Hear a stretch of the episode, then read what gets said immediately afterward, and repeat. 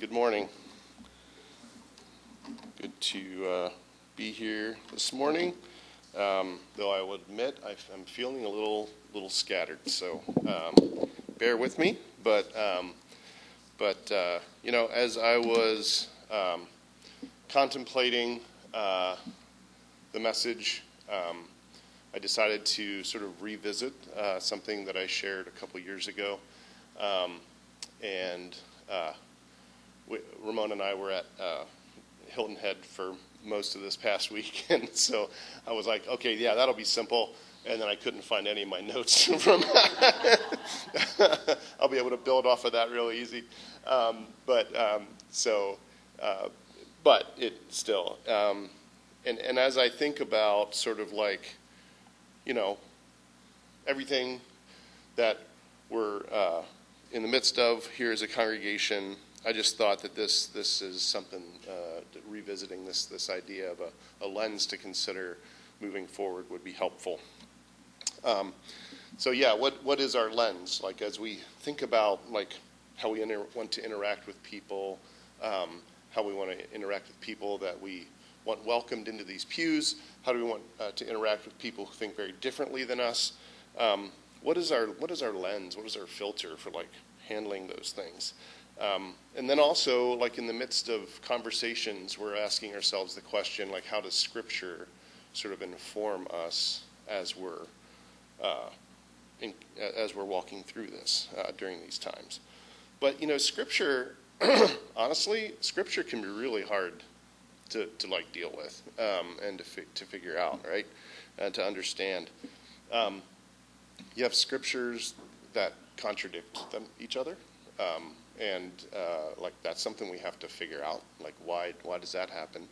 Um, the uh, and you you can find lists online of every place the Bible contradicts itself. Like it's it's really not not worth your time. because um, a lot of it is like ticky tack stuff. Like this verse says 7,000 people, and this one says 7,300. You know, it's like a lot of ticky tack stuff, it seems. But, um, but you know, there are some interesting ones, and, and it's it's fascinating to see how um, you know our, our tendency as human beings is to pick pick scriptures that we agree with, right? Um, and that feed maybe a theology that we've walked in the door with. Um, you know, um, so like one case in point is you know who who caused David to sin by counting um, the troops that were available in the land, right? So if if you look in 2 Samuel, God told like God was incited against Israel and and caused David to do this to sin, right? Um, but if you look in First Chronicles, it says that Satan did it, and um, like two very, very, but like you can you can theologically rationalize what that means, but like. Uh, but depending on, and especially depending on what your like the, theological bent is, right? You you can like take one of those and run with it as to what's going on. Um, and so, but there's there's tons of uh, examples of that. Um, another one is uh, how how was the pl- promised land to be cleared, right? So we have all of these stories of basically a genocide uh, of like wiping out the people that lived in the promised land, right? Um, but but then we also have like God promising the children of Israel that I'm going to clear the promised land ahead of you with wild beasts. Like, I'm going to drive the people from the land ahead of you. Um, now, it's, it's one verse versus story after story after story of all these battles and these amazing things that happen. But you know, like, my understanding is that a lot of the archaeological, like, digs and, and stuff that have been done sort of, sort of indicate that the land was cleared. Like, we haven't found a Jericho with walls fallen down. Like, um, that it, it's, it's, it's just interesting uh, to me that, like, you, you have these contrasting, actually oppositional uh, storylines in the Bible. Um, of, of what happened, and, and like we have to deal with that. Some, sometimes the Bible, okay, I don't know if I want this podcast to go out. Uh, like sometimes the Bible is just flat out wrong about some things, right? You know, I've talked about this before as well. That you know, the windows are opened in the heavens and the rain comes down, or um, God placed two lights in the sky, and or or the fact that the sun stood still. I mean, people were persecuted when they finally realized the earth revolved around the sun, and they tried to point this out. Like, no, the Bible says, like the, the you know, like like these are these are things that uh, like and I and my tendency or my how I reconcile those things is that you know Scripture does not speak uh, does not oppose the science of its day, right? Kind of a thing. But still, we still have to deal with it, right? Um, and, then, and then there's scriptures that we've just sort of chosen to like leave behind, um, like uh, the the ones about like the genocides and the rationale for genocide and um, the slavery, um, women being able to teach in church. Um, proud to follow Cher up on the stage this morning. um, uh, you know, other other rules around patriarchy, like uh, like these are things that we have chosen to leave behind for one reason or another. Um, and then there's uh, the concept of accommodation, right? Like um, God was very clear that He wanted to lead His people um, like without a leader, without a king. But then the people wanted a king, and so Saul was put in place. And and and you know, uh, God was very clear that this is a rejection of me as God to take a king. But God accommodated and allowed the people to have a king, right? And and God was still willing to walk with and alongside the children of Israel, um, in spite of them wanting a king. Um, as a as, as almost a rejection of God. Um, so like there, there's places where God accommodates and allows us to choose our own path, and uh, and so that adds a level of confusion. Um, so you know what what really uh, you know do we do with all of this? Uh, you know, there's also of course beautiful, um, very uh, incredible parts of Scripture that that are just very uh, fulfilling and enriching and you know just really feed our souls. But but still like some of this as far as like how we handle scripture can be disorienting for us. It can be gray like um, and um, but that's also like i said that's part of the beauty of scripture right? Um, the fact that scripture can bring new insights to us. Like we can read the same story over and over again and we get new insights and meaning from them like the concept that the the, script, the scripture lives and breathes and speaks to us in different ways at different times. Like I think that's an incredibly um, true and incredibly uh, powerful aspect of of I think like it's it's part of what the grayness of, of, of the confusing nature of Scripture can also is a part of that. Um, but it can, like I said, it can speak to us in very powerful ways. Um, so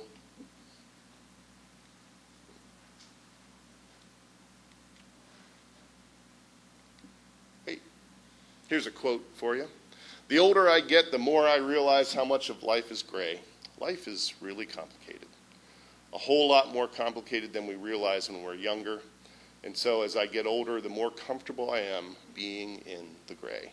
In fact, I kind of like the gray. These are the words of the, uh, the wise sage, the ever inspiring Bruce Hershberger. um, I, I just, yeah, I, I just remember sitting on his porch and him sharing that with me, and just that that was like comforting, right? That things are gray and complicated, and that's okay, right? That we, we, uh, but we still we still live with them, and, and, and, and in fact, there's there is comfort in that, right? Oh, okay, you can take the picture, Kelly.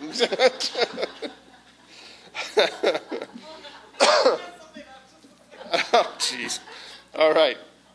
So, but, but, as human beings, we are very um, uncomfortable with the gray as well, right? Like, we, when, when times get stressful, we don't, we don't drift towards the gray and the unknown. We drift towards what we know, what we can hold on to, um, what, what keeps us anchored, right? Um, and so, um, you know, and, and we tend, we can easily do that uh, with, with Scripture as well. And um, there's a lot of, uh, well, Christian Smith has done a lot of work on looking at this idea of biblicism and, and why he feels like biblicism is sort of like an impossible thing to really hold on to. Um, and, uh, and, and, biblicism can be summed up as, um, and these are just, I think, half of the points that he talks about, but like that the words in the Bible are identical to God's very own words written inerrantly, um, that the scripture represents the totality of God's communication that uh, the divine will around all issues relevant to Christian belief are contained in the Bible, um, that what biblical authors taught remains valid for eternity unless it is uh, revoked by subsequent uh, scriptural teaching, um, and that uh, the plain text is just enough. Like, you don't really need context or history or like all those sort of things to sort of like walk through that stuff. And like I think we look at these things and with this list, and uh, we're we're drawn to some of that. Like we want to have anchors that are very set and stable, and lead us right. Um, and and I, I, think there's like there, there's truth in in in these, um, but but there's also like we have to reconcile the fact that there's there's a lot of grayness in the scripture that we have to wrestle with as well. Um, because, like, the problem is, you can look at the Bible, and um, and this is uh, this was from an excerpt from an article by Brian Zahnd, and he said, you know, if you want a violent, uh, retributive God, the Bible will give that to you. If you want capital punishment, the Bible will give that to you. If you want to hate your enemies, the Bible will give that to you. If you want a divine warrant for your every opinion, the Bible will give that to you. If you want to be a smug, self righteous know it all, the Bible will give that to you. If you want assurance that only people like you are going to heaven, the Bible will give that to you. Um, we can get a whole lot of life from that kind of thinking, right? Um, of like us being right and others being wrong. Um, and uh, using uh, scripture as sort of a hammer uh, to to hit other people with. Um, there's a there's a sense. I think it's a false sense, but there's a sense of life that can come from that approach, right? Um, it's it's this this feeding of self. Um, but you know, it, it, it really does tend to be very self-serving um, and doesn't really hold the dignity um, of those around us as a very high value.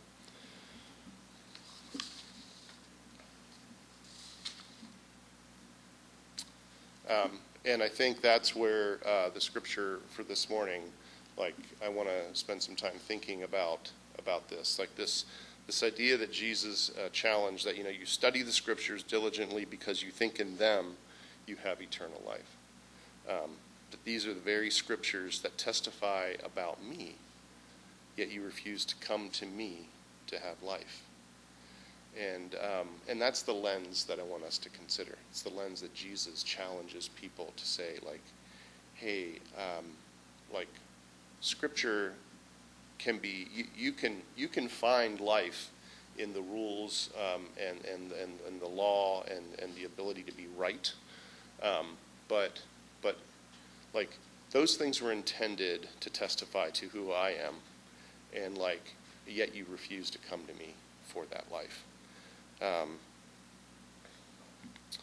uh, Brian Zahnd also uh, adds that if the Bible becomes a barrier to true discipleship by providing legal loopholes for, for, uh, for avoiding what Jesus taught, uh, taught his disciples in the Sermon on the Mount, then that's where the Bible can actually be bad for you. Um, he said, It's true uh, in this article, he talks about how sometimes in his counseling he actually encourages people to stop reading the Bible, and uh, and and because the Bible can feed some really negative things uh, depending on where you're coming from in life, right?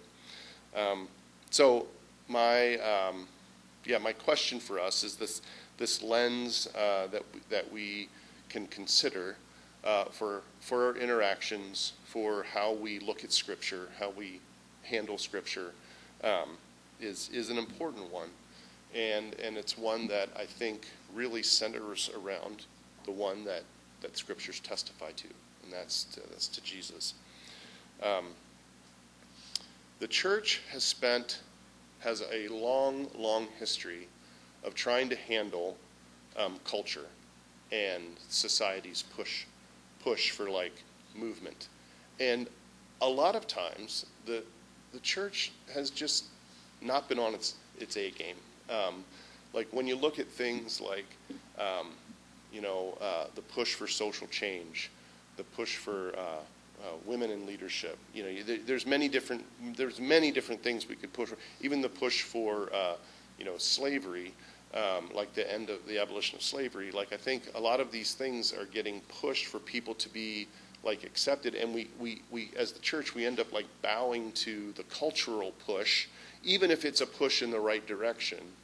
Um, rather than like how do we lead the way in like engaging what what the world is dealing with, right? Um, I think a lot of the leading the way types of things are very reactionary and like we got to stand for truth, and we need we do need to stand for like truth, right? But like, but a lot of it is is really just a stand for not changing, um, and and I think I think for us as the church, like we need to like come up with a lens for how we engage. Uh, each other, how we engage those around us, those that agree with us, think differently than us, all of that. So, um, oh, did I lose it again? Okay. Um, so, some things uh, that I would um, just ask you to consider that, like, in Jesus, uh, and again, you've, you've heard, if you've been around me enough, you've heard these things from me before, but um, uh, in Jesus, we find the fullest, most complete understanding of who God is and what God is like. Okay. Um, downstairs, you have those three sort of like tenets of like what an Anabaptist understanding is. And Jesus is the center of our faith, is the first one. Um, then community is the center of our lives, reconciliation the center of our work. But Jesus is the center of our faith as Anabaptists, as Mennonites. When we talk about what that means, it's this: like that Jesus, that in Jesus we find the fullest, most complete understanding of who God is and what God is like. That in Jesus we find the fullest, most complete revelation of how we as Christians are to live. Like through the life and teachings of Jesus, we find uh, how we are to live. And like, this is what we talk about as Mennonites, as Anabaptists, that the Bible, we don't have a flat book reading of the Bible, right? That we interpret Scripture through the lens of Jesus Christ, right? We, we try to understand Scripture uh, through the lens of who Jesus was and, and why, because, because of this. Like, we find that Jesus is the fullest, most complete revelation of what God looks like and what, and what, God, what God is like and who God is. Um, and in Jesus, we find the fullest, most complete revelation of how we as Christians are to live. And then I would say that the primary okay, and then the primary goal of Scripture is really to, like as Jesus shared in this in this in the Scripture this morning, like that like this is the Scriptures are meant to testify to me. Um, so the primary goal of Scripture is to point us to Jesus, and one of many goals of Scripture, but um, and that Scripture calls us to live lives that point others towards Jesus. Okay, so how do we engage others? um, and how do we live our lives in ways that are orienting, that are pointing people towards Jesus. Okay, I think these are these are huge. These are really really important. Um, but then uh, we still need to like talk about sin, right? Like, how does sin play into this conversation? Um, this lens of using Jesus as our lens. Um, and so uh, I would I would offer this.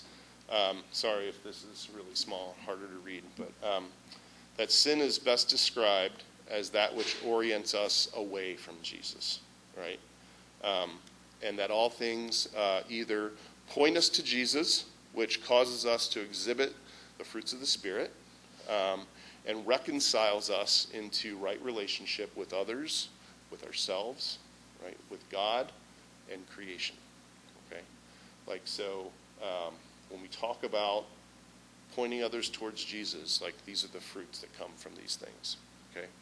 Um, or it points us away from Jesus. Um, these are the things that are destructive directly to or um, in our relationships with ourself, um, the destructive things that we do to ourselves, that we do to others, um, that we do to creation, or damages that relationship with God, right?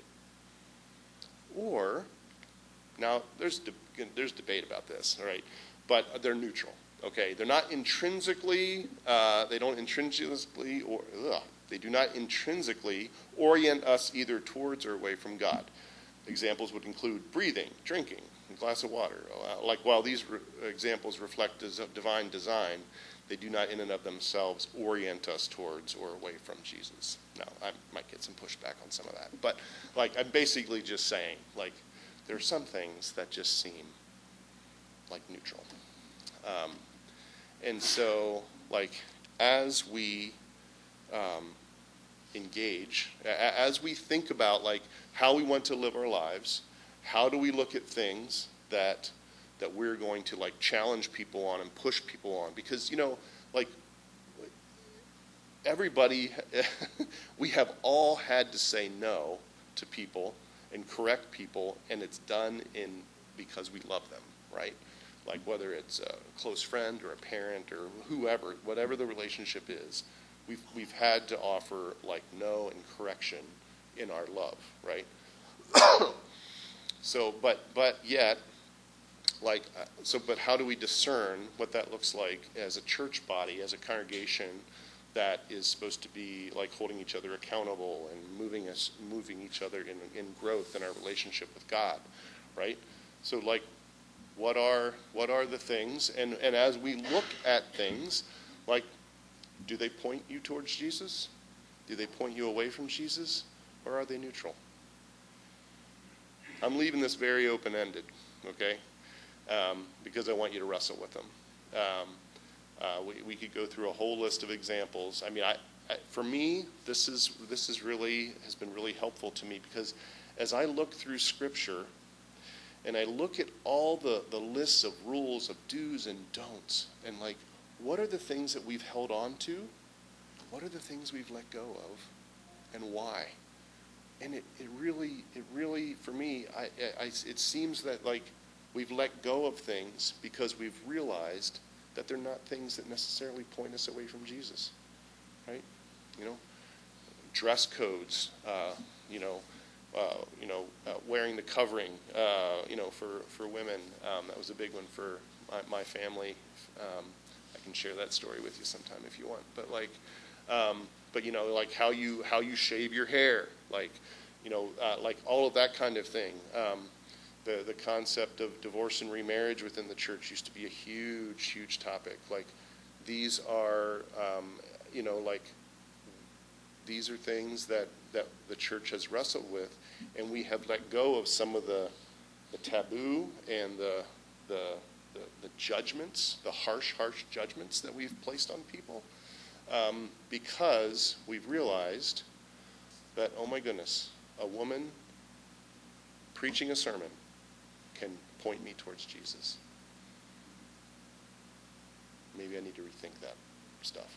Like, and and like these are the things like that. And I think that maybe moving forward, like this can be the filter for us, the the lens by which we look at um, how we walk alongside each other and hold each other accountable. Um, I'll finish up with a, another uh, Brian Zahnd uh, quote for you, um, maybe.